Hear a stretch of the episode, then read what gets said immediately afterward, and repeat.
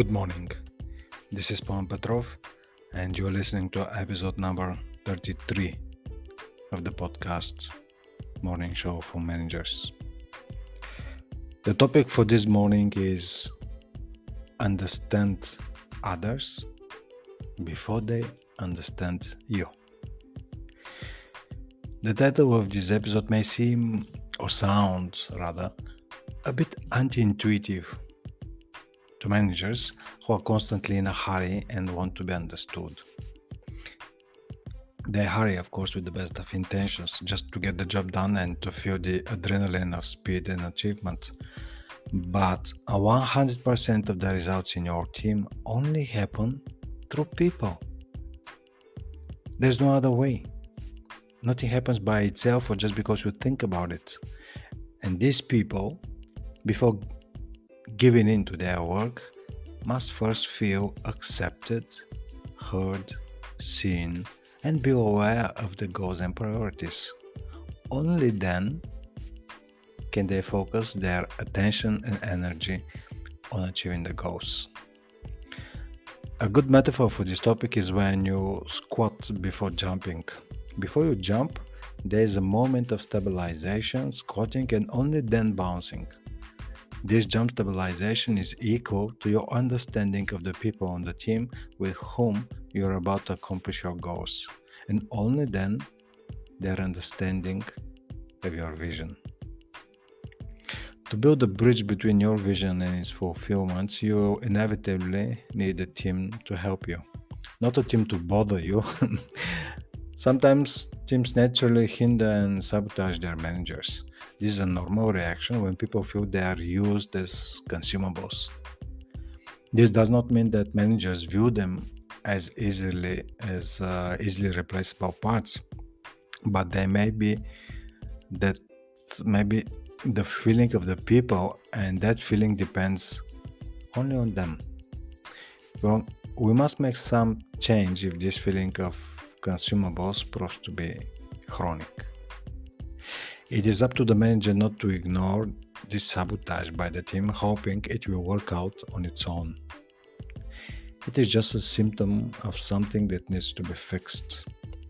It can be a broken process that frustrates people, it can be the increasing pressure to do more with less, or it could just be that people are not in the right places anymore and need some kind of a job rotation. The state in which you have the right people in the right places is always a temporary situation. I, I will repeat this because this is very important. So, uh, because so so often, uh, myself included, uh, once we get the right people in the right um, positions, it's like a breath of fresh air. We think uh, we've done our job, but it's not really true. So the state in which you have the right people in the right places and positions is always temporary. It is only a matter of time before there is a change in the external environment, in the people on the team, or in yourself. In other words, to have the right people in the right places, you also need to have the right expectation that this configuration will be rearranged to get this configuration, to have the right people in the right places, you must first be in the mode of listening, exploring, and getting to know each other. In short, in mode to understand them. And only then to uh, they can you can expect the other people to understand you. Once people move towards their goals, the fuel for their movement is in them Unlike gas station fuel, the fuel that drives most of the people on the teams is free. This, of course, does not mean that they work for free. That means something else. The fuel that usually drives and energizes people in the teams for a long time is free because it takes the form of feeling that someone else cares about people as people, not just as positions. Also, having a sense of belonging, taking pride in the work, having clear priorities, all the above are completely free. Let me repeat them. Feeling that someone else. So if you create a, a sense and a feeling that some in, in your people that, that feel that you care about them, uh, if they have a sense of belonging, if they take pride in their work, if they have clear priorities, it's absolutely free to provide all of these motivators. They give energy and meaning to the people in the teams. As simple as this. In this list, the emotional elements are a little more than the rational ones. And they are in this sequence.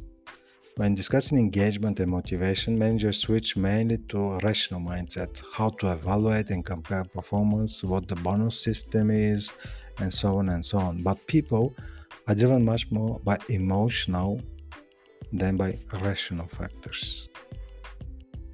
And all these things that form the free fuel, you, you have a sense of this metaphor, the free fuel are the motivators. Feeling that someone else cares, pride in the work, etc., will not appear by themselves. They will emerge from people's communication with their managers. If these managers have the attitude to understand first, things happen very easily and naturally. Refueling with this free fuel, however, is not a one time exercise.